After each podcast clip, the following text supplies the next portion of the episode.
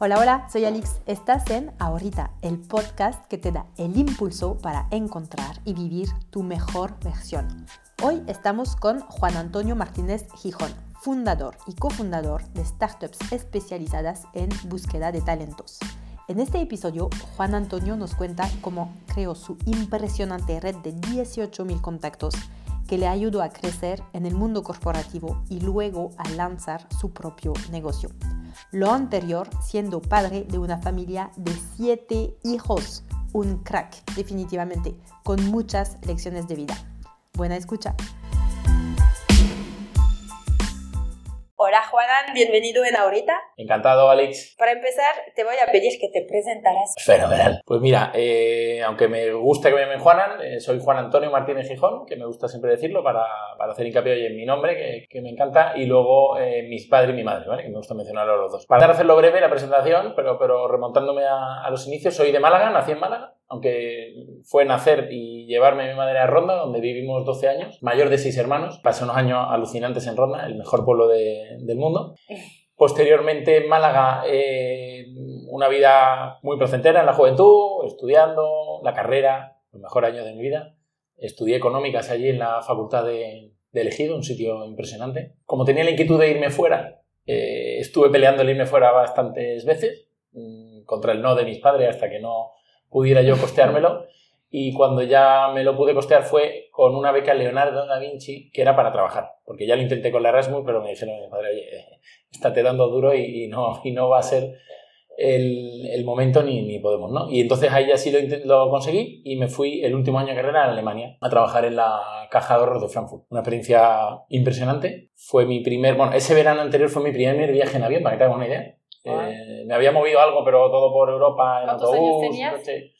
Eh, tenía 20, 20, años o 21 años, ¿no? Qué emoción. Eh, mi primer viaje fue a Berlín ese verano anterior, que a través de un amigo, pues bueno, conseguimos unas becas para irnos a, a pasar un, un, mes y estuve en Berlín con un encuentro de la Unión Europea, que fue muy, muy interesante, con gente de todos los países, un mexicano también vino, y, y francés también, francés, ¿eh? y lo pasamos muy bien. Y ahí eso me abrió la brecha para, para irme a Alemania y estuve en Frankfurt, lo que te digo, un, seis meses primero y luego otros seis meses en Colonia aprendiendo alemán o, o intentándolo. Wow. Fue una experiencia muy buena. Me quise quedar en Alemania, pero bueno, pues, pues no conseguí un trabajo decente para, para continuar y volví a Málaga. Pero tenía mi inquietud por, por seguir yendo fuera, ¿no? Entonces apliqué en ese momento pues a las Big Four típicas para, para empezar a, a, trabajar y en febrero de ese año pues ya me cogieron para empezar en septiembre en Price, en PricewaterhouseCoopers, que era en aquella época, ahora es PwC y tal. ¿En Málaga también? Claro, me cogieron y me dijeron, bueno, pues empiezas en Málaga en septiembre. Y dije, no, no, perdón, vamos a ver, que quiero irme a Madrid, por ejemplo, ¿no? que era ah. uno de los sitios más, más importantes que tenía Price en ese momento. Y ya entonces cambiaron todo y me, y me dieron Madrid. Okay. Fue cachondo porque cuando llego allí, eh, te dan, nada más llegar a Price, te dan el planning ya del año. Ya, ya te definen en qué clientes vas a estar. Yo hacía auditoría de banca y veo que en mi planning aparece todo el año Unicaja, que está en Málaga. Y digo, ¿cómo es esto? Y dice, sí, sí, claro, que como eres de Málaga, pues te mandamos a Málaga. Y digo, a ver, vamos a ver, que no quiero ir a Málaga. Entonces, bueno, aprovechando que mi madre y mi padre pues también estaban, trabajaban en, en Unicaja en ese momento, eh, pues obviamente era un poco incompatible, ¿no? No, no tenían ah. tampoco puestos que tuviera mucha ligación, pero algo sí. Y les dije, mira, no puede ser que yo audite a un banco donde están mis padres. Ah, verdad, verdad. No. Bueno, entonces ya conseguí cambiar el planning a Madrid y, y conseguí el, eh, mi, mi, sueño, mi intención de, de seguir en, en, Madrid un tiempo. Es verdad que siempre con la idea de volver algún día, pero bueno, pues mira, hoy después de, eso fue en 2004 cuando llegué. 20 años después. 20 casi. años después sigo en Madrid sí, y me temo que, que por mucho rato, ¿no? Pero, pues eso, fueron, fueron unos años muy, muy buenos, de mucha inversión, como yo digo. Eh, de horas, de tiempo, aprender a trabajar bajo presión, mucha presión, deadline, muchas horas, pero con compañeros súper top, la verdad, y con mucha ambición. Lo que siempre defino de, esos años es eh, el haber trabajado con gente con ambición sana en general, alguno podría tener una ambición un poquito más fuerte, ¿no? O desatinada, pero bueno, en general ambición sana por hacer las cosas bien y crecer profesionalmente, ¿no? Empezamos así con la cronología de tu vida, porque todavía no acabamos sí, de presentar sí, sí, todo lo que haces, pero me gustaría regresar a lo que nos comentabas de que tenías esta inquietud de salir de Málaga y luchaste para, lograste ir un poquito a Alemania, pero te regresaron, después luchaste y, por fin lograste un puesto en Madrid, pero te iban a regresar a Málaga y dices, no, quiero quedarme aquí. Entonces, ¿de dónde viene esta inquietud de salir, de ver otras cosas? Bueno, era, era amplitud de miras, ¿no? Al final yo venía de un pueblo muy pequeño como Ronda, que me lo pasé muy bien, pero pero oye, no dejes un pueblo. Luego Málaga, que es un poquito más grande, pero también termina limitado a una... ¿Cuántos habitantes hay en Málaga? No, hombre, Málaga tiene... Censados deben rondar los 600.000, eh, viviendo y con todos los extranjeros, tal, un millón de personas eh, fácilmente, ¿vale? Tendría que pasar. Y rondarán 35.000 habitantes, para una idea. Y luego te enseñas tu zona, ¿no? Entonces, Málaga es verdad que es muy abierta, ¿vale? Eso también me ayuda. Los malagueños en general siempre han sido muy abiertos porque está abierta al mar, eh, acoge a mucho extranjero, eh, gente de fuera y tal. Y ahí, es verdad que yo dije siempre, nunca he hecho Erasmus fuera, pero he hecho cinco Erasmus o cuatro, los que me tocaran en, Málaga, ¿no? Porque nos integrábamos mucho con los Erasmus de fuera que venían pues gente de Alemania, de Inglaterra, de Francia, de tal, y, nos metíamos en, ese, en esa rutina que era muy divertida, ¿no? De extranjero. Entonces, eso me abrió también, ¿no? El decir, oye, quiero, quiero probar fuera, ver otros mundos, ver qué, qué, ocurre. Incluso quería fuera de España, ¿eh? pero es verdad que, bueno, pues al final acabé en Madrid y Madrid es un, un sitio apasionante. ¿eh? Voy a hacer una transición para... Justo estás hablando de que a ti desde pequeño entiendo te gustó mezclarte con gente de otras culturas, conocer más y etcétera. Y eh, preparando este episodio vi que en LinkedIn tenías, ¿sabes cuántos followers tienes en LinkedIn? puedo intuir un poco, pero vamos, no, no lo tengo censado a diario, ¿no? Tienes 18.000 followers. Entonces, em, yo creo que lo, lo, que viene alrededor de ti es justo la, la, palabra comunidad. Entonces, tienes una gran comunidad en LinkedIn. Hoy, luego llegamos a eso, pero tus empresas están basadas en tu networking también. Justo. Entonces, em, nos puedes, para seguir con la cronología, seguir contando. Llegas a Madrid, eh, pues tú eres de Málaga o de, de Ronda. Eh, ¿cómo, ¿cómo, creas tu comunidad aquí? ¿Cómo empiezas a interactuar con gente? ¿Cómo, te empiezas a, a, hacer tu espacio en esta ciudad que es nueva para ti? Perfecto. Eh, a ver, por, o sea, por, por, mi manera de ser, siempre he intentado ser muy, muy abierto, ¿no? Y tratar con mucha gente, con...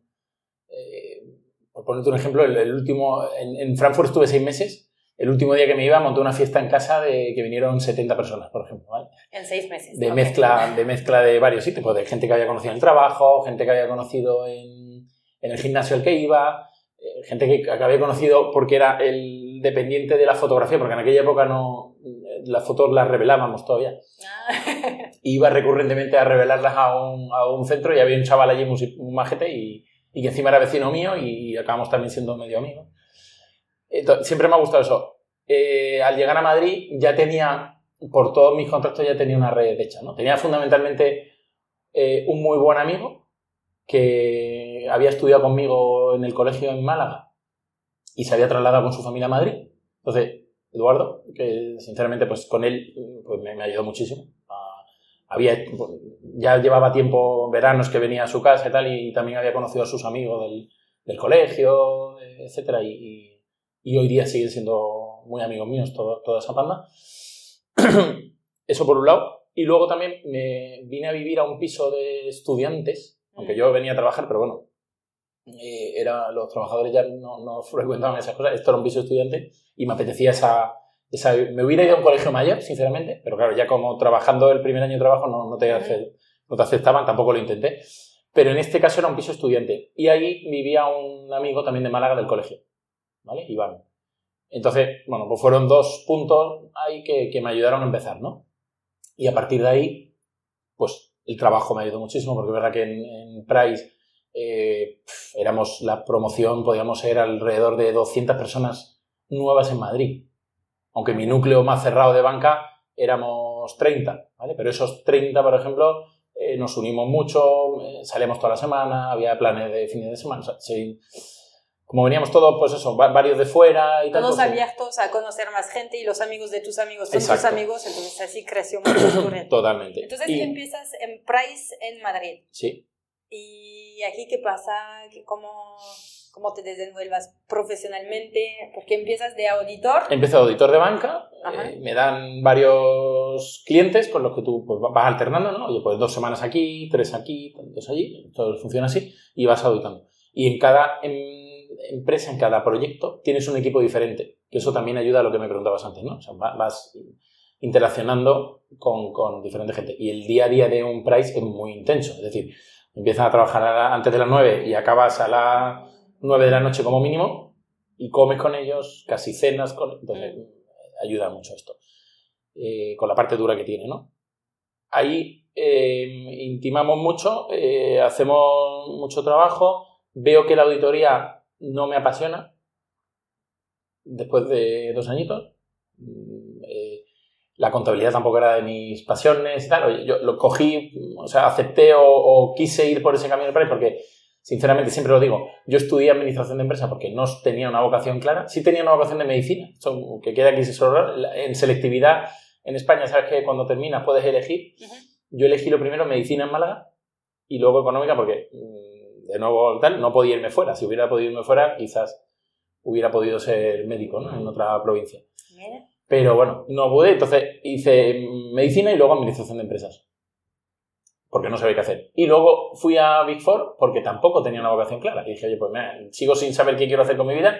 Voy a probar esto que me dicen que, que te abre la mente y tal. tal. Eh, descubrí que no era. A los dos años hice un break, eh, dije en Price que no quería continuar con ello, que me iba a mover, pero me llevaba muy bien con la gente de recursos humanos, porque al final pues me gusta hablar con unos y con otros, pues había intimado con, gente, ¿no? Y la directora en ese momento de, talento, Arancha, eh, me dijo, no te preocupes, vamos a intentar cambiarte de sector, a ver si es que lo que no te gusta es banca. Y me cambiaron a, a TICEM en ese momento, que era Telecos. Y me dieron una cuenta muy chula en esa época, que era Nokia que a ti sí te sonará a lo mejor, no sé, no eres más joven, pero Nokia era el top de los móviles, ¿no? Todo el mundo quería tener un Nokia. Y aún así, después de casi un año, mm, tampoco era eso. O sea, lo que no me gustaba era la auditoría. Lo único que me gustaba del día a día era cuando me tocaba hablar con el director financiero, el controller, el contable, y que me contaran su vida, eh, que me contaran qué hacían en su día a día para intentar descubrir eh, brechas o controles que faltaban, etc. Pero el resto de trabajo me resultaba muy arduo. Entonces, ¿qué pasa? vuelvo a pedir otra vez, levanto la mano en, en y digo, oye, ya, no, voy a, no quiero continuar. Eh, además, bueno, para que eso, me, dio, un golpe ese año, un tema de, oídos, de, de, vértigos y tal, acusando el estrés también, ¿no? Y bueno, son empresas que, que, siempre las defenderé y tal, pero es verdad que, que, se vive un ambiente muy estresante y a mí me saltó ahí, a otros les salta con otras cosas, lamentablemente. Y después de eso dije, ya no puedo continuar en esto, tengo que, buscar otros frentes. Primera entrevista que tuve fue en una consultora muy conocida que se llama Michael Page. Cuando voy a Michael Page, que estaban ofertando un puesto para el que iba yo, que era, querían alguien que, había, que hubiera estado en auditoría, que le gustara el, periodismo y que eh, pudiera trabajar en Roma. O sea, para mí era la conjunción de un montón de cosas súper interesantes, ¿no? Fui pero allí me dijeron que me querían para allí, para Michael Page. Michael Page, la, porque ya te cuento, a partir de ahí empecé a trabajar en Michael Page, ¿no? Pero había una tónica o un mensaje claro que era que cuando entrevistabas a alguien al que le veías madera de consultor de Michael, tenías, tenías, que ofrecérselo, ¿vale? Era el, poco secta, no sé cómo, cómo me... O sea, estaban buscando ellos algo para otra empresa y al final te vieron y dijeron, mejor que se quede con nosotros. Eso, eso, eso. Que luego a mí me pasó durante mi vida laboral en Michael, ¿no? Cuando veías a alguien para otro puesto, pero veías que tenía el fit total con cultural y, y con lo que estaba buscando, le decías, le proponías y ya luego ya... ¿Y cómo es un perfil de fit cultural con Michael Page? ¿Qué, qué, cuáles son los, las características? Pues mira, allí eh, hablamos de punch, que es muy genérico, ¿no? Pero gente con punch, ¿vale? Que es al final hoy día pues, con energía, dinámica, atractiva en el sentido, bueno, me refiero de, alguien ameno con el que puedes hablar, que, empatiza rápido. ¿vale? Ese es el perfil eh, cultural rápido. Y luego de ahí, lo ideal era alguien que hubiera venido, que, que viniese de la industria. Por eso, y reconvertirlos en selección. La verdad que me lo vendieron muy bien Entonces eh, te quedas me en encantó. Page. Cuando le dije, no, me voy a ir a Michael Page, que, que me han hecho una oferta, me hizo en 24 horas una oferta para quedarme en recursos humanos en Price. Porque dijo, joder, no, te quedas aquí con nosotros. Pero no entendió que lo que me había enganchado de Michael era la parte más faceta comercial y tal. Verdad que en Price no era, no era feo el puesto, el que me, que me ofrecían era de promoción a jóvenes, que es muy divertido. Tienen un equipo que se dedica a ir durante todo el año por universidades para evangelizar, para contar lo que es Price, para contar las bondades del trabajo, para luego el día que hay que reclutar, pues tener a los mejores contigo. ¿no? Entonces te cambias a Michael Me Page. Michael Page Ajá. Y muy contento. Pasé seis años alucinantes, los que eh, es una empresa muy meritocrática, que también me atraía bastante, porque a diferencia de otros, bueno, es verdad que venía de un país que también es meritocrático, ¿vale? Luego ya he vivido en otras que, que quizá eso se, se ve menos, pero el mundo consultorio en general es muy meritocrático. Si vas haciendo tus cosas bien, Avanzas. avanzas. Y aquí eh, una de las cosas bonitas era que avanzabas teniendo equipo bueno debajo. Mientras más equipo ibas fi- fichando, reclutando, y esos crecían, te hacían crecer a ti. Luego había gente que no lo veía tan claro, ¿no? que quizás limitaba más el crecimiento de otro cuando era, había que ser muy generoso. De hecho, ahí recuerdo, y lo tengo que mencionar, a Ignacio Hernández de la Torre, buen amigo, que el tipo fue súper generoso y en un momento dado, casi no llevaba ni un año, me ofrecieron crear la división de seguros y me fui del equipo de Nacho en paralelo suyo como manager. Pero mira, Nacho y luego le, le fue genial porque era un tío, era un tío genial, generoso y que ayudaba a su equipo. Llegó a ser director general de Perú, Michael Page. Ahora ha vuelto hace un añito. Esto, este mensaje es muy interesante que, que mientras más haces crecer a tu gente, eh, también egoístamente te va a hacer crecer a ti. Claro, Que- porque que al final te empujan, claro. porque te pueden reemplazar y tú puedes ir viendo, o sea, Exacto. te desocupa espacio mental, te puedes enfocar Sí. en cosas más estratégicas y entonces te puedes promover o te pueden promover más 100%. rápido. Que hay casos en los que al final acaba saliendo esa persona que, ha- pues es verdad, no, no te voy a engañar. En mi vida personal he visto a gente que ha hecho crecer a muchos y que al final se ha quedado en un rol, oye, de mucha dirección, pero con muchos equipos potentes debajo y no tenía sentido esa figura tan alta, ¿no? Y, y ha salido. Pero oye, ahí queda y seguro que les ha ido bien. Ok, entonces pasas seis años en Michael Page, vas Eso es. creciendo y después, ¿qué pasa? Voy creciendo y llega un momento en el que, bueno, tampoco voy a entrar aquí en detalles, ¿no? Pero por X motivos veo que no es el sitio donde quiero seguir progresando, ¿vale? Eh, por X motivo que tampoco quiero mencionar, ¿vale? Pero bueno, al final cada, cada empresa tiene su cultura, su estilo. Cuando vas creciendo en una empresa, vas teniendo varios equipos debajo, etcétera, pues tienes que comulgar 100% con esa filosofía. Yo mm, tenía alguna diferencia X y, y decidí ponerme en mercado. No lo había hecho hasta ese momento, verdad que había recibido alguna oferta durante el tiempo que estaba en Mike, pero nunca, nunca había seguido adelante.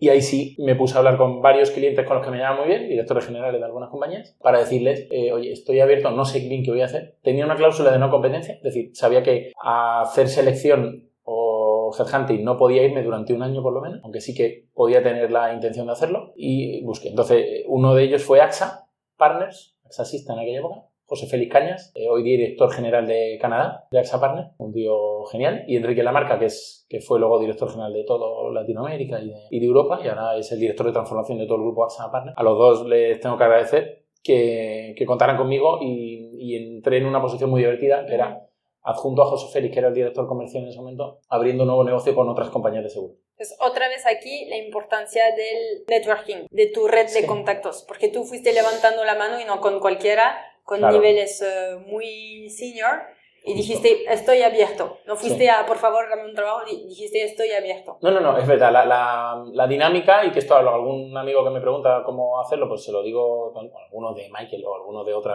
tipo de consultor que quieren dar el giro. Yo lo que proponía era cafés. Oye, quiero un café contigo para hablar con calma. Y ahí en ese café pues me abría y decía, oye, mira, estoy viendo dónde estoy, pero es verdad que estoy abriendo las miras a hacer otras cosas y esto es lo que he hecho, lo que puedo hacer. Hubo fit con tres, la verdad. No, no diré el resto, pero bueno, con, con otras dos aseguradoras. Pero el proyecto que más me gustó y que más enganchaba conmigo era este y, y encantado. Muy bien. Entonces das el paso, te pasas a AXA Partners. AXA Partners. Y allí eh, empiezo pues eso, a trabajar las diferentes ramas que tenían, abriendo nueva, nuevos negocios con otras aseguradoras. Y también temas de innovación, temas de- bueno, muy, muy divertido. Trabajando entre Madrid y Barcelona, viajando mucho a París, a otros países eh, de grupo, porque también me, me, me dieron un programa muy divertido que era eh, ser el enlace con AXA Grupo. ¿vale? AXA, Ujú. AXA Grupo, aunque es muy grande, puede parecer que las unidades trabajan muy Independiente, independientes. sí, ¿vale? Y había que forjar esa relación. Entonces, eh, uno de mis roles es forjar la relación con AXA España y paso y, y les digo, oye, yo creo que lo mejor es que pase algún día a la semana, incluso dentro de la oficina, ¿no? Consensuado con José Feli y con su idea también.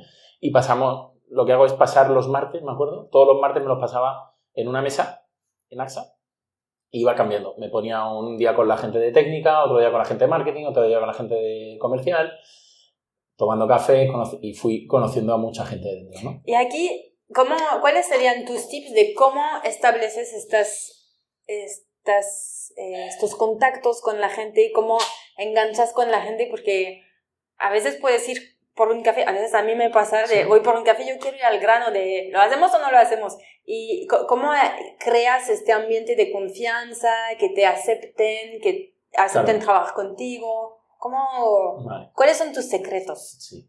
Aquí el, eh, uno de los secretos es interesarte por, por lo demás de verdad, ¿no? Sinceramente, ¿no? Como diría Dale Carnegie, tengo conocido, y con un libro, con un título un poco friki, pero buenísimo, que es eh, Cómo ganar amigos e influir en las personas, un libro del año 1900, que lo recomiendo 100%, que lo que hace es narrar historias de grandes empresarios americanos, eh, cómo tratan con su gente, cómo lo hacen con sus equipos para que...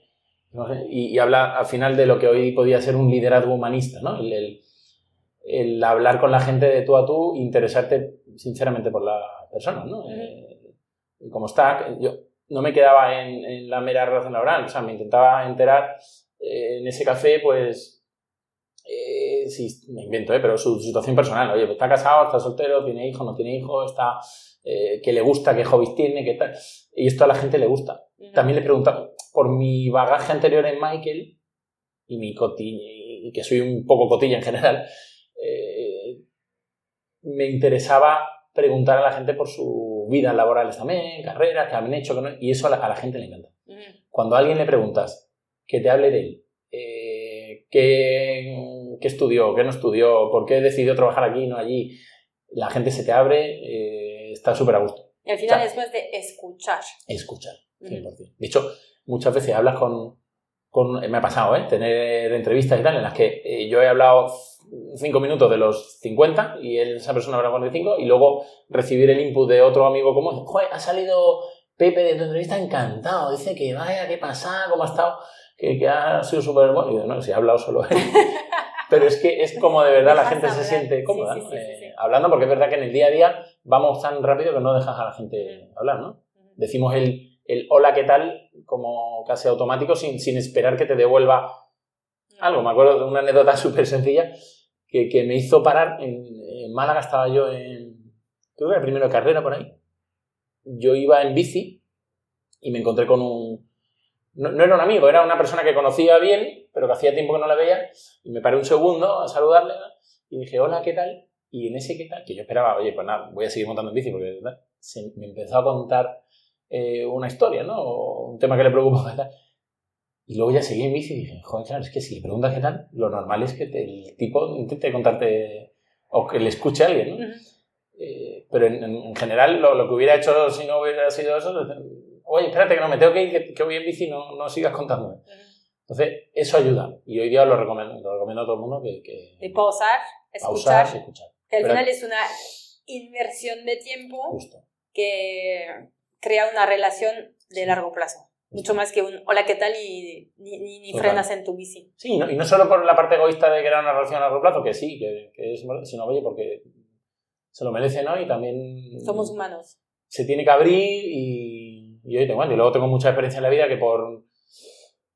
Por eso, además mi mujer Cristina me, me lo dice, dice que no sé cómo la gente te cuenta las cosas. tengo mucha gente que sin tener una relación súper estrecha y de amistad, terminan contándome cosas muy íntimas, ¿no? Y de problemas que tienen y tal, y luego pues intentas ayudarle, ¿no? Ponerle en contacto con gente. Pues esta mañana hablaba con un amigo que me contó que es un amigo que, que, vive en la distancia, que, que, vive muy, muy lejos de España, que hablo con él remotamente y en una de estas conversaciones que tuvimos pues empezó a, hablar, a contarme ¿no? su situación. Y, y, le puse en contacto con una persona que es brillante para, para ayudarle en su relación de pareja, ¿vale? Y oye, pues estoy súper contento porque le va a ayudar en su relación y además yo que apuesto por la familia, eh, me duele mucho cuando veo a parejas o matrimonios que están pasándolo mal y hay que, y hay que apostar por la familia a muerte. de lo que voy me he ido, me he ido un poco, entendiendo de todo lo que dices es primero, escuchar a la gente, interés genuino. Y también la otra es, y regreso al valor de tu red de contactos. Porque escuchas a alguien que tienes un problema y dices, ah, pues de las 18 mil personas que conozco, lo puedo poner en contacto con esta persona para ayudarle a resolver un problema, para que esté mejor, para que encuentre un trabajo, etc. Entonces ya van dos secretos tuyos. Escuchar y, eso, y, eso son, eso son virtudes, oye, dones que tiene uno de, de arriba, ¿no? De Dios y, que tampoco lo, lo, está, pero es verdad que siempre me, eh, se me ha dado bien el, el saber cómo enganchar a dos personas, ¿no? O que se, o que se me encienda, oye, por, por el Espíritu Santo, por quien sea, se me encienda justo la persona que creo que puede enganchar bien con ese problema.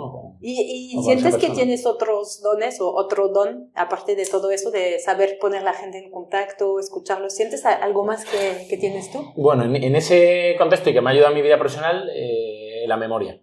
Ah. Memoria de, de nombres y de caras y de y de, y de, y de Puedes tener muchos contactos, pero si te los cruzas en la calle y no te acuerdas cómo se llaman, pum, ya pierdes puntos. A mí me pasa eso, voy por la calle y veo a uno que a lo mejor oye, lo he visto solo en LinkedIn pero ya sé quién es, eh, dónde ha trabajado, dónde no ha trabajado, y eso pues te ayuda que si en ese momento hablas con él, pues, pues le puedes sacar...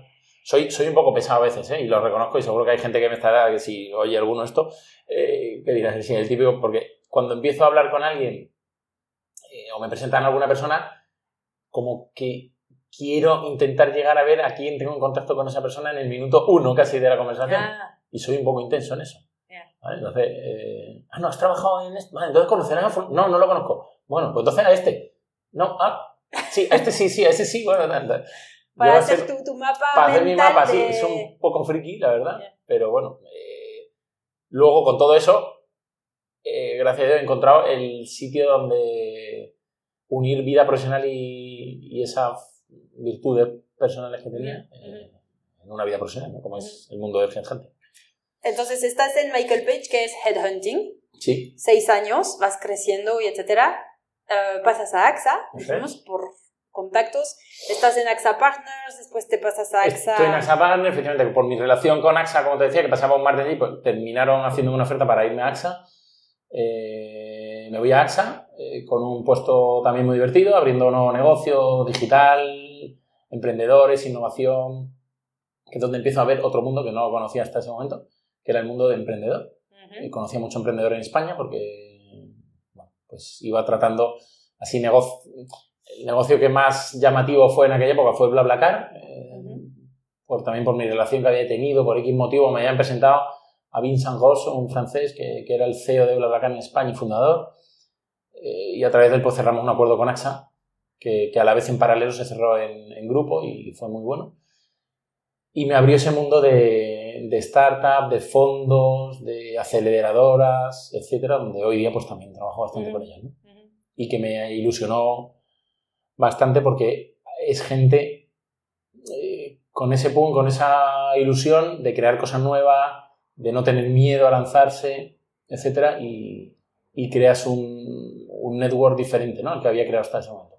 Puente perfecto para el siguiente punto, el miedo a lanzarse. Porque todavía no hablaste de tu familia, pero tienes siete hijos. Y yo me pregunto, ¿cómo alguien con siete hijos deja la vida corporativa como el sueldo mensual que llega, que no hay que preocuparse, a, y ya me lanzo, y creo que fue hace cinco años más o menos que lanzaste, tu primera empresa y después lanzaste una segunda. Y yo estoy de cómo alguien con siete hijos que, que son menores, que los tienes que sacar adelante, eh, se lanza. ¿Qué, ¿Qué, te ha motivado? ¿Cómo has dado el paso? Lo, lo, primero y principal es que los siete hijos los tengo con mi mujer, Cristina, ah, que, que, es clave y que es una, vamos, una crack en todos los aspectos, ¿vale? Y, y gracias a Dios, pues pues por ese lado, eh, de lujo y somos dos, un equipo que, que, que le llevamos muy bien.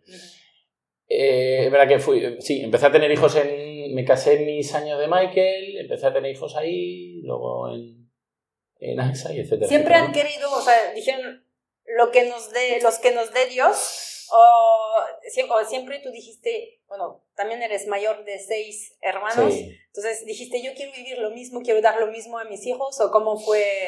Pues mira, yo soy el mayor de seis, es verdad, eh, que eso influye. mm, puede influir en positivo y en negativo, ¿eh? puede ser, no, Decir, joder, Porque era, bueno, son, vidas eh, difíciles, caóticas, tal, ¿no? Pero luego muy divertidas, ¿no? En el, día a día. Y mi mujer es la pequeña de cuatro, que, bueno, pues también es verdad que los dos veníamos de, de un entorno en el que no nos parecía eh, raro, ¿no? El tener, el tener hijos. Nunca nos pusimos límite, sinceramente.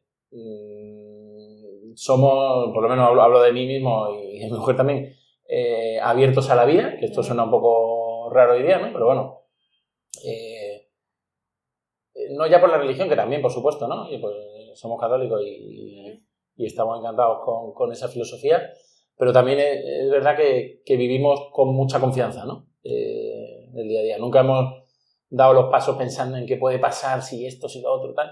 Y, y hemos confiado siempre en, en, este caso en Dios, ¿no? Y decir, oye, pues que venga el que venga y a su casa viene y, felices, ¿no? Y así han ido viniendo todos, eh, cada uno con su tema, ¿no? Y, dentro de los siete, pues, pues obviamente pues hay algunos que tienen sus problemillas, sus cosas y tal, y pruebas que te va dando el, eh, Dios, y estamos encantados.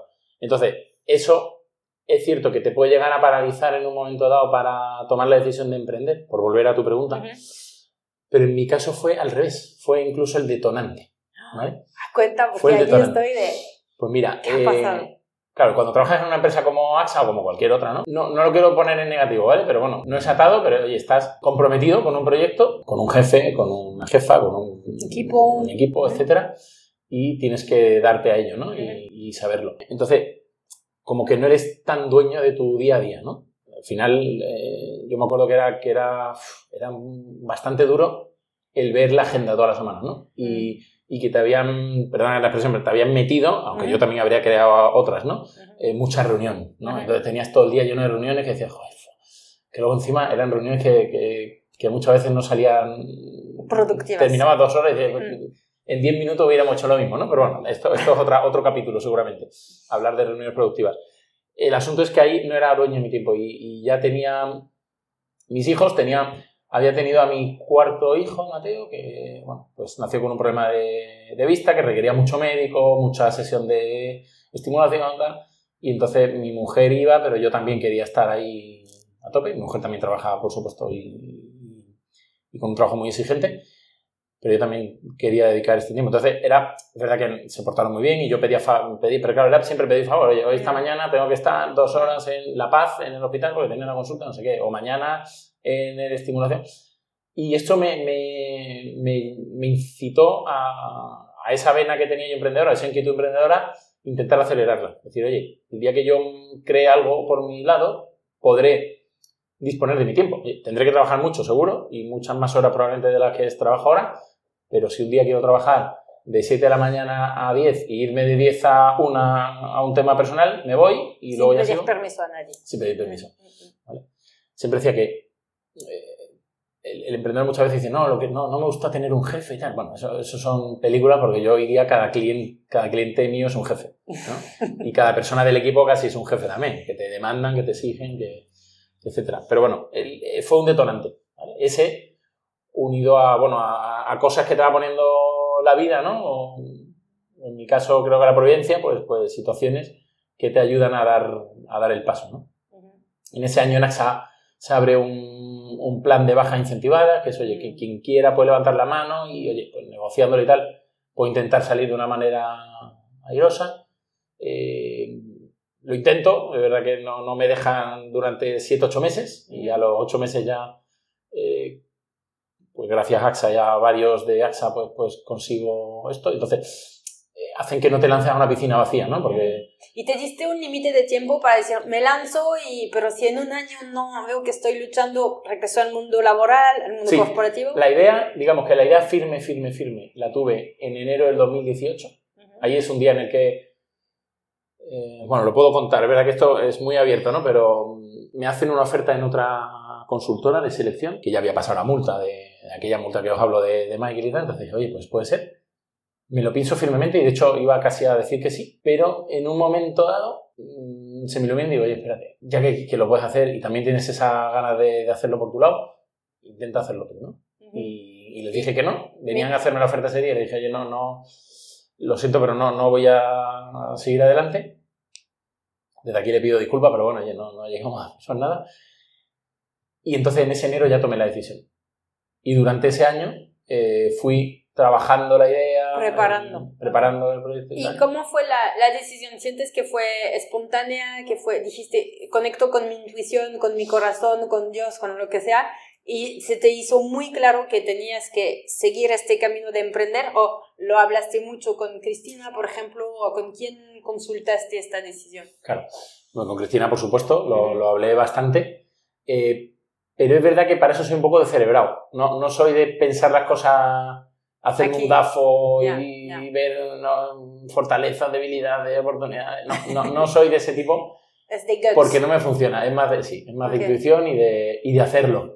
Ok. ¿Vale? O sea que hay- a todo el mundo le gusta decir, no, hay que intentarlo, hay que intentarlo, hay que hacerlo. ¿Vale? Eh, si, y además, Acción. tenemos una vida que al final no sabemos cuánto tiempo vamos a estar aquí, ¿no? Eh, Y si ahora bajamos y, no, y nos vamos al otro, al, al otro barrio, entonces hay que hacer las cosas, porque si no te vas a arrepentir. Y ahí decidí hacerlo. Eh, es verdad que hacerlo no, no con la manera de decir, oye, hoy yo llego a AXA y les digo que me voy tal, no, o sea, ahí ya le meto un poco de cabeza también a las cosas. Digo, venga, lo voy a hacer, pero voy a hacerlo con cabeza y que salgan las cosas bien. Entonces, en paralelo se abrió ese proceso que te digo en AXA y dije, oye, pues esto puede ser la luz que me despierte para que, oye, pues por lo menos empiezo con un, con un dinero que me permite estar unos meses sin... Ponte tú que empiezo y no ingreso dinero hasta los seis primeros meses de la empresa, pues Ujú. no estoy agobiado. Eh, gracias a Dios, desde el minuto uno empecé a facturar, ¿no? Pero, pero eso, bueno, eh, suerte o trabajo, lo que fuera.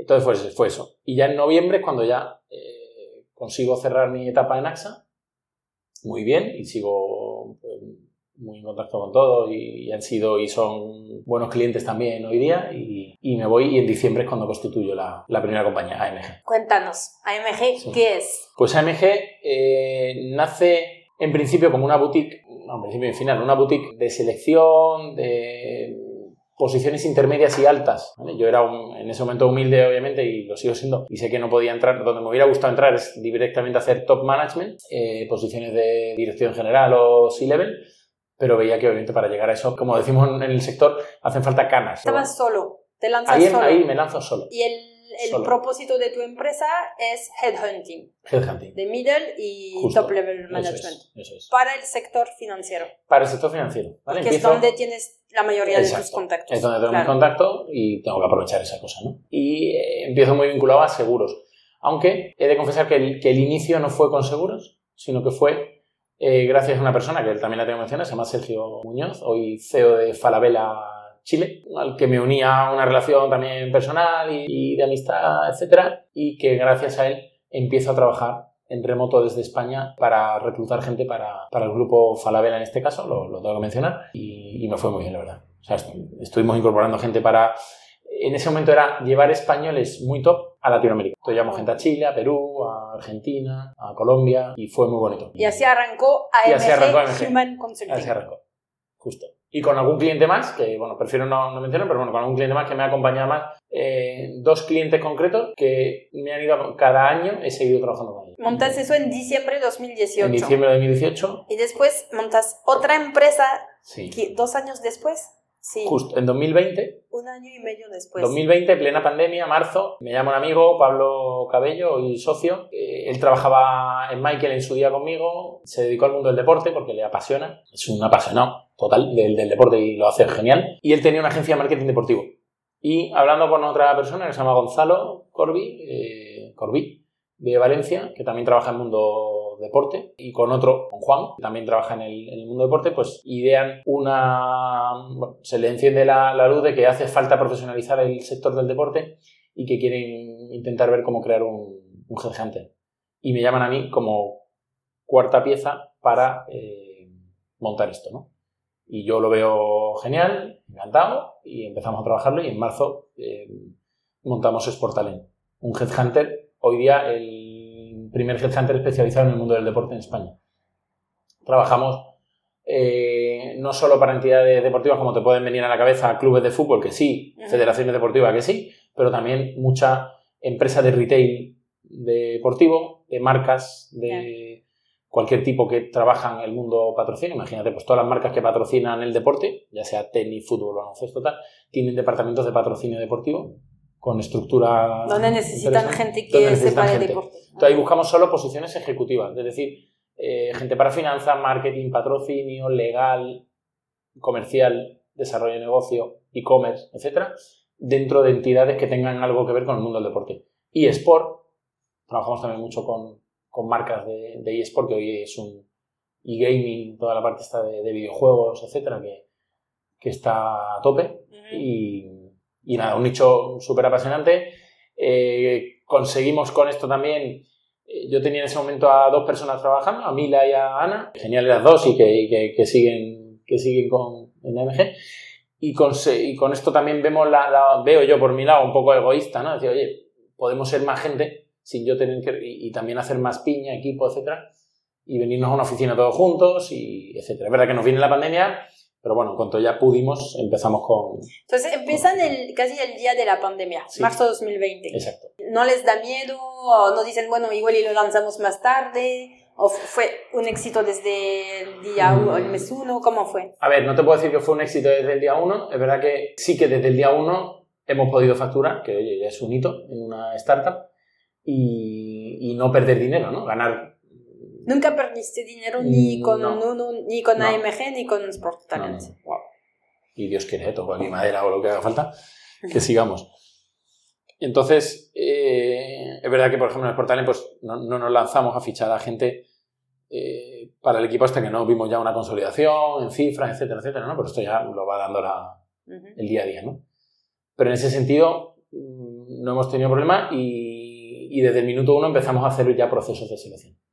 De hecho, en, en Sport Tanning el primer proceso fue, mira, a través de también las relaciones y tal, pues oye, uno de mis mejores amigos de la carrera de Málaga, auditor, auditaba un grupo muy grande de tiendas de retail en España y, buscaban un director general.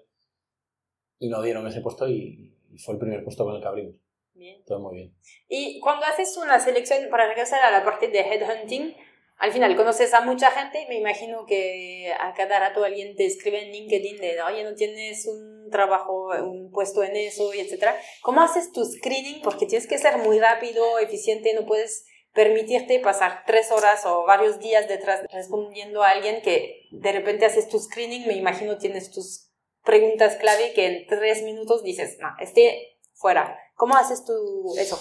Claro, aquí, aquí hay es, de los puntos, digamos, no, negativos, pero sí de, de, los que más pesan en este negocio, ¿no? Que tienes mucha carga de mensaje, ¿no? De, de gente que te demanda, que quiere hablar contigo, que, que, cree que le puede resolver la vida, porque es verdad que, oye, que la gente pasa situaciones malas, ¿no? Y cuando estás trabajando en un sitio que no estás a gusto, oye, que te han despedido y estás desesperado, desesperado pues hay que entenderlo, pero es verdad que, que no, puedes, no puedes con todo, ¿no? y eso a veces te, desespera. A ver, ahí es intentar ser sincero por un lado, o sea, decirle, yo puedo llegar aquí, no más. En nuestro negocio, y siempre lo digo, yo me debo a los clientes por un lado, ¿no? Es decir, yo facturo o monetizo cuando, cuando un cliente me da un proceso de selección y yo le busco gente y la incorporo. No gano dinero por, por entrevistar a gente que esté buscando trabajo. Mm. Es verdad que eso me ayuda, por supuesto, a ser más rápido luego y a, seleccionar. Luego es cierto que como encima yo estoy muy especializado, de repente me llegan perfiles que, que no puedo ayudarles, yo personalmente. Pues no sé, me invento alguien que trabaja en una empresa farmacéutica de ingeniero de las máquinas que hacen los fármacos, pues es que no puedo ayudarle porque no trabajo en ese nicho. Sí puedo ayudarle de otra forma, que es poniéndole en contacto con algún colega headhunter que sí sé que se dedica a esa área o tal. Y lo, y lo hago, ¿vale? Lo, lo, intento hacer. Y esos otros también me derivan a mí, a gente que ven, pues eso, este que trabaja en seguro, a ver si le puedo ayudar o no, tal. Y ahí nos vamos retroalimentando. Entonces aprender a decir que no Hay que aprender a decir que no rápidamente. Polite Polite siempre, ¿vale? Sí, mejor polite, ¿vale? Eh, a no ser que, bueno, pues sea muy agresivo, ¿no? El, contacto. Y luego intentar ser amable, pero desde aquí tengo que pedir perdón a todos los que se sientan o hayan sentido que no les he hecho caso en algún momento, que, seguro que, que hay unos cuantos y que, bueno, les pido que reinsistan. De hecho, en mi experiencia, eh, con reincidentes, con gente que, que, de verdad ha insistido, porque también me gusta decirlo, el, éxito de, de, un comercial pueden ser X cosas, pero el 98%, como dicen en Internet, que dice Woody Allen, que no sé si lo dice o no lo dice, es el 98% del éxito es la insistencia y la constancia. O sea, cuando eres un comercial y llamas tropecientas veces a un sitio, si lo haces de una manera atractiva, eh, no, no, no, muy, no siendo muy pesado y, sin amabilidad, pueden terminar comprándote. Entonces, eso lo, lo, digo también a la hora de, de, ser un candidato, intenta, conmigo o con el headhunter que sea, eh, tener esos momentos de, de, trato. Y siempre recuerdo, tengo siempre se me iluminan varios candidatos, amigos hoy en la cabeza, que en mi época de Michael, por ejemplo, me, me llamaban eh, recurrentemente me decían, oye, estoy aquí abajo, bájate y nos tomamos un café. Eh, o sea, lo hacían de una Otra manera, vez es networking. De una manera muy divertida. Y a estos, al final, oye, por esa constancia de bom, bom, bom, bom, eh, los he conseguido mover a, sitios. porque se me han encendido en el momento clave cuando tenía un puesto. ¿no? Porque cuando a mí me entra una posición, en ese momento que me entra una posición, aunque el director de recursos humanos X o el director general me está contando una necesidad que tiene, en ese momento normalmente se me encienden dos, tres, cuatro personas ya en la cabeza que creo que pueden encajar. Luego hay que hablar con ellos, convencerles, ver su situación actual. Pero ¿quién te viene a la cabeza? Pues la gente que tienes en tu día a día, ¿no? Entonces, ese con el que has estado tomando café durante un año, cada mes ha venido a verte, o te ha llamado, o te ha mandado una noticia interesante que te puede atraer, o te ha mm, presentado a alguien también interesante, etcétera, pues te vas a acordar de él. Antes que de otro que entrevistaste hace dos años y que no has vuelto a tener trato. ¿Y has visto una evolución en las peticiones de candidatos hace 15 años y hoy? Te pregunto eso porque veo siempre más gente que está o en burnout o en búsqueda de sentido y que dice, no, ya, ya no quiero esta empresa porque no, no me nutre, busca sentido en la vida. ¿Ha cambiado la cosa o no necesariamente? A ver, en, lo que es la demanda de perfiles, más allá de los tipos de perfiles nuevos que, van surgiendo y posiciones, ¿no? Eh, que son, no vamos a entrar en detalle, pero bueno, todo lo que es data, digital, innovación, que no existía a lo mejor hace 15 años cuando empecé Michael, ¿no? Que eran puestos más tradicionales. Oye, pues cuando estaba en finanzas, pues director financiero, controller, tal. Eh, lo que es el perfil personal del candidato y lo que exige un candidato sí que ha cambiado del día y la noche antes, pues nadie se planteaba no, no lo, habitual era que sabías que ibas a ir a un puesto de trabajo donde te iban a casi explotar, trabajar muchas horas, sacar todo de ti. Hoy día eh, hay un cambio bestial, no sé si tras COVID, que, te ha ayudado, o, por la mentalidad de la gente, que piensan más en, en la conciliación, en que de verdad suponga un reto para ti el día a día de trabajo. Si no estás a gusto, la gente sí que se planta y dice, oye, me voy y me busco otra cosa, o, intentan internamente dar esos giros. Antes éramos como más, eh, no sé, no quiero hablar negativo, pero más doblegado o más... Eh, pues eso, doblegados a la tradición. que tengo que trabajar aquí y obviamente tengo que tener un ingreso mensual y aunque no me guste lo que estoy haciendo y no esté de acuerdo con las políticas y tal, yo voy a seguir eh, porque, porque es mi deber, ¿no?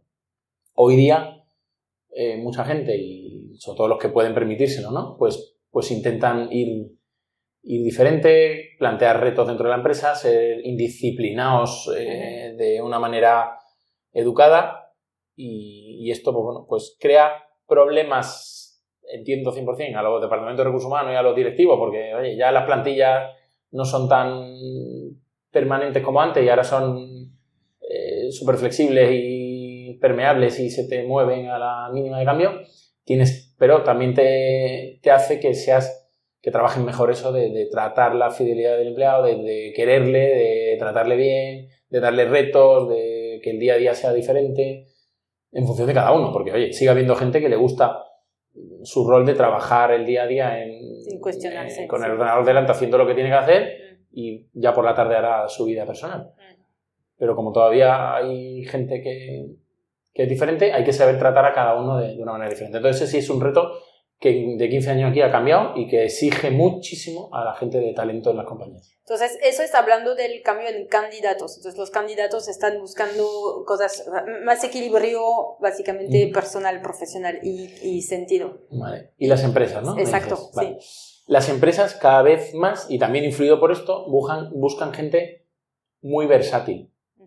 Gente que, sea capaz de, cambiar de proyecto sin problema, que se adapten, que empaticen con equipos, que sean capaces de, de hoy trabajar con este equipo que es diferente y con este proyecto y mañana con otro. O sea, lo que es el fit más personal, eh, muy abierto, eso se demanda a tope. Y digamos que la cultura en general de las grandes corporaciones casi es similar. Algunas te pueden decir que no. Bueno, hay alguna empresa tradicional que sí que busca todavía ese perfil más agresivo, eh, intransigente o que, mm, que sea beligerante, ¿no? Y que, y que lleve su razón porque sí y haga que la estructura trabaje. Esto de menos.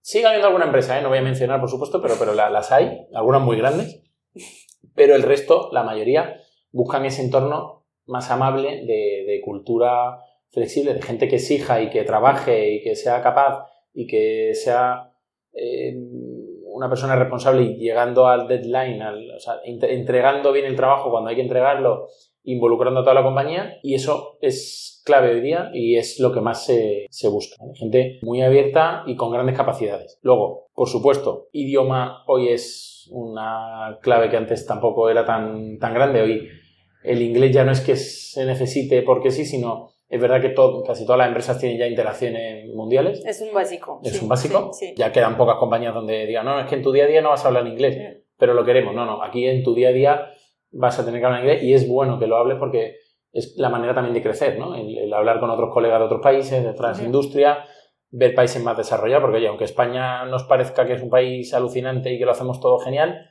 seguimos estando a la cola de muchas cosas. Y hay que ser consciente de ello. Y hay países que lo están haciendo muy bien y, que es bueno explorarlos, conocerlos, etc. Entonces, el, tema de idioma fundamental y el tema eh, digital, que más que digital es estar muy muy al día de, de, nueva tecnología y abierto también a aprender. O el típico perfil que te dice, no, no, yo no sé de esto y no lo voy a aprender, pues lo tiene crudo, ¿no? Para ir cerrando un poco todo eso, ah, otra pregunta que tenía antes de la, de la última es, llevas 10 años metido en la Asociación de Jóvenes Profesionistas de Seguros. De jóvenes profesionales de seguro. Exacto. Y fuiste secretario, fuiste presidente. Sí. Em, entonces, ¿nos puedes hablar un poco de por qué estás en eso, qué te aporta, qué tú aportas a eso y sí, y me imagino que sí, estás en otros tipos de asociaciones, comunidades, charities, etc. Vale, fenomenal. Sí, la asociación de jóvenes la descubrí en mi época de, de Michael. Oye, pues con la idea de, entrar bien en el sector asegurador y conocerlo bien, pues descubrí esa asociación que era en ese momento eh, estaba como muy enfocada a una parte más técnica, gabinetes periciales, etcétera. Y bueno, fui, entrando por allí, era muy divertido porque se organizaban charlas mensuales para hablar de temas que no conocemos, y pues, seguro de arte, eh, siniestros de... Me acuerdo del siniestro de Windsor, que fue un edificio que a lo mejor tú no te suena, un edificio que se incendió aquí en Madrid y hoy día es el corte inglés de Castellana ah. y la torre de, de Iguay. bueno, pues vino uno, un experto que, que estuvo en ese siniestro para contarnos lo que pasó, lo que no pasó, etcétera, etcétera. Entonces, eran momentos muy un poco friki porque era que yo venía, yo estaba reclutando, yo no trabajaba en la, no trabajaba en la industria, pero me interesaba y quería saber bien de qué, de qué, en qué idioma hablaban, etcétera, para luego poder egoístamente pues acceder mejor a esos candidatos, tener más relaciones, mejor relaciones, Y fui entrando, entrando, entrando, eh, seguí entrando hasta que en un momento pues uno de los presidentes eh, tenía que dejarlo porque su compañía le exigía no participar en, foros alternativos, ¿sí? Y vi una oportunidad ahí, hablándolo con, con, más colegas de la asociación, y monté una candidatura y, y, fui presidente y monté un equipo muy, muy atractivo. Y hoy día el, el, equipo que sigue en la asociación, pues Andrés como presidente, Manuel vicepresidente, pues fueron parte de, del equipo aquel que, que empezamos, ¿no? Cuando yo fui presidente. Y básicamente esta asociación te permitió abrir Me permitió abrirme, efectivamente. La, en mi época, pues lo que hicimos fue abrirla mucho más a, a todas las compañías de seguros, sector en general, para hacerlo más atractivo, montar eventos, eh, creamos los 40 Under 40, que es una lista de los 40 jóvenes de mejor talento en, en España, dentro del sector asegurador. O sea, temas de impacto, asociaciones con medios, como Inese o como otras, para intentar estar eh, muy en, boga ¿no? y en la boca de, la gente para, para, que se unieran. Y luego creamos, al final la asociación es puro network, es eh, montar mucho evento de copa, café, etcétera, comida, con gente del sector para que los jóvenes que no tienen la oportunidad de conocer a otra gente de otras compañías, porque mientras más vas subiendo en las compañías de seguro, sí que es verdad que puedes estar en un ESPA, en ICEA, en encuentros donde se unen los directivos, pero la gente de a pie no se puede unir a esos foros normalmente. Entonces creamos ese foro para que se pudieran unir y que venga alguien de Mafre, de AXA, de Allianz, de Zurich, o de un gabinete de perito o de un despacho de abogados. Y eso pues a la gente le gusta y, siguen haciéndolo y, y encantado. Y últimas dos preguntas. La primera es, Tú tienes en LinkedIn, tienes estos 18.200 followers, pero tú cómo gestionas tu red de contactos? ¿Tienes 18.000 contactos en tu teléfono o usas mucho LinkedIn? ¿Cuál es tu, ¿Cuáles son tus dos, tres plataformas o instrumentos que más usas para gestionar todos tus contactos? Vale. A ver, eh, LinkedIn Hoy día tengo que darle la gracia al señor LinkedIn, que ahora no recuerdo el nombre, lo, tenía obviamente el fundador, porque fue una herramienta bestial. Yo además la descubrí en Alemania, en el año 2003. Tenía allí a Agustín Minelli, un tío hoy vive en Vietnam, me descubrió esa herramienta y me dijo, mira, existe esto que es una pasada y tal.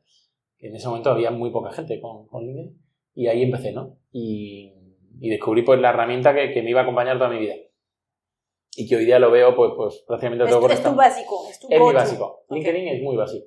Porque es verdad que te permite eh, rápidamente eh, llegar a la persona, ya cuando te va empezando a fallar la memoria, oye, pues es poner si te acuerdas de la empresa donde trabaja o donde ha trabajado, pues caes directamente quién es. Pero luego mi agenda, por supuesto, eh, la trabajo bastante, WhatsApp y eventos.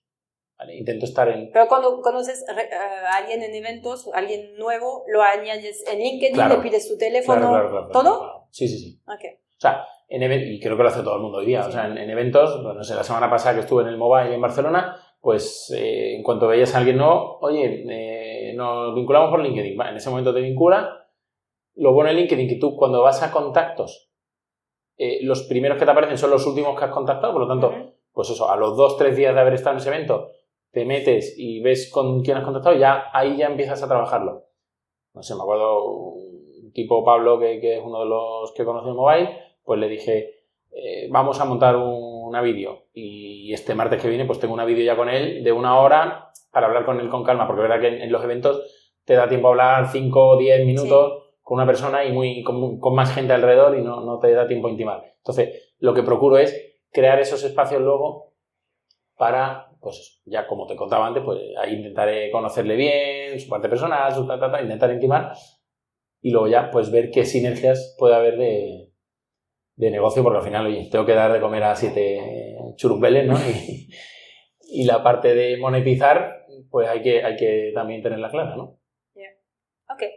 Y um, ahora, por último, te quería preguntar acerca de un artículo de blog que escribiste que dice, no estamos aquí para ser mediocres, ¿no? Y eh, yo veo un poco eso en el mundo corporativo de gente que al final está aquí sin preguntarse o no está tan a gusto, pero dice, pues, ¿para qué me cambio? Y al contrario, te veo a ti que dices, aún con siete hijos, eh, con toda una carrera detrás de ti en el mundo corporativo, dices, ya me lanzo y etcétera. Entonces, ¿cuáles son tus, tus consejos o tus mensajes para quien nos escuche para no ser mediocre. Muy bien. Eh, a ver, sí, lo, he ido plasmando ¿no? en, el resto. Yo siempre he estado inquieto eh, y cuando veía que, que, donde estaba no era... O yo no estaba dando lo máximo que podía dar porque, oye, pues, no era mi no sé, en auditoría pues yo tenía claro que mis skills eh, personales pues no casaban 100%, ¿no? Y tampoco iba a brillar yo ahí más de la cuenta. Entonces, es ser honesto contigo. Es ser honesto contigo y decir, oye, ¿dónde puedo aportar más? A mí me marca mucho mi día a día eh, la parábola de los talentos del Evangelio, ¿vale? que no sé si la conocen, entiendo que Cuéntala, para que todo el mundo la conozca. La parábola de los talentos, que todo el mundo la conocerá, es, al final hay un señor, un señor feudal, un señor de una, de una viña, que se va a ir un, par de meses y a, tres de sus hombres les dice, oye, os voy a dar talentos y cuando vuelva, pues ya, ya veremos, ¿no? Entonces a uno le da un talento, a otro le da dos, talento era la moneda de, de Un talento, dos talentos y cinco talentos, creo, no menos en memoria ahora, perdona. Cuando vuelve, eh, le dice, bueno, a ver, ¿qué habéis hecho con mis talentos, no? Eh, y, viene el de cinco y dice, oye, pues mira, yo eh, empecé a hacer, compré una cosa, luego vendí otra, hice negocio, tal, tal, tal, y hoy tengo diez para entregarte y le entrega diez talentos. El de 5, el de 2, pues igual, también intentó hacer su, sus trabajos, meterlo en un banco para que le diera interés, para ayudar a otra gente, y consiguió otros cuatro talentos y se los dio. Y el de uno dijo, no, yo lo enterré para que no pasara nada y aquí tienes el talento. Entonces ahí se ve como eh, a ese que, que, se le había enterrado y tal, le, le, despide, le dice, pues no, no, no, no puedes seguir conmigo, ¿no? Que es como el reino de los cielos. Al final, oye, Dios te ha dado unos talentos y tú tienes que saber fructificarlo y te juzgará el día de mañana por eso, ¿no? ¿Qué has conseguido hacer con esos talentos? No es una manera de, monetizar, ¿vale? Que verdad que alguno lo puede llevar a eso, ¿no? Voy a intentar ganar la máxima pasta posible, que es como, como tal, sino es dentro de lo que tú haces en tu día a día, cómo ayudas al resto, cómo de verdad estás ayudando pues a, crecer a la gente alrededor tuya, ¿no? Y a ese que tiene un problema con su mujer, mm, joder, no quedarte ahí escuchando, ah, vale, pues venga, pues, pues que te vaya bien, ¿no? Intentar hacer algo para que eh, se resuelva, o el que tiene un problema con un hijo, pues si puedes hacer algo tú, pues intenta hacerlo, o tu padre necesita ayuda, o tal. Bueno, tenemos mil ocasiones al día para ayudar a gente, ¿no?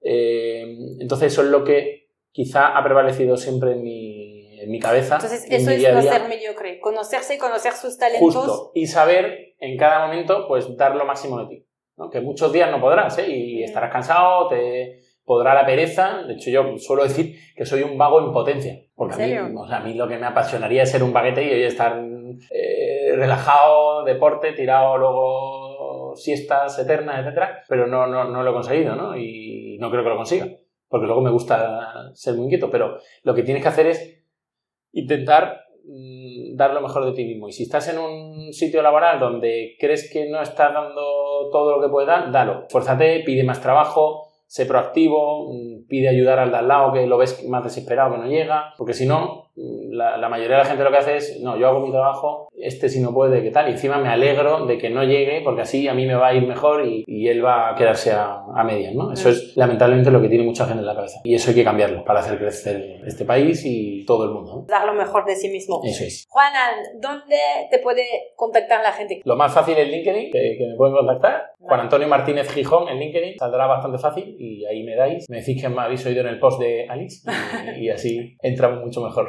Fenomenal. Muchas gracias. Millones de gracias, Alice. ¿eh? además, bueno, tengo que mencionar que, que, tuve la oportunidad de conocerte trabajando, que fue una pasada. Alex vino, vino, viniste a AXA a hacer un internship, ¿no? De, unos meses a, España y, y, caíste en nuestro equipo y, fue una revolución porque verdad que se agradece ver a gente inquieta que quiere eh, hacer cosas diferentes, progresar. Eh, me regalaste el libro de Key Account Cierto. Manager que, que, es una pasada y da gusto ver a gente que, que le gusta hacer cosas nuevas y, tratar de mejorar lo que tiene alrededor. Gracias. Así que enhorabuena. Y gracias a ti nos volvemos a, a, cruzar aquí en Madrid y tú me contactas y estamos en contacto, eso está genial. Muchas gracias por todo y gracias por tu tiempo. Un abrazo, Alice. Abrazo.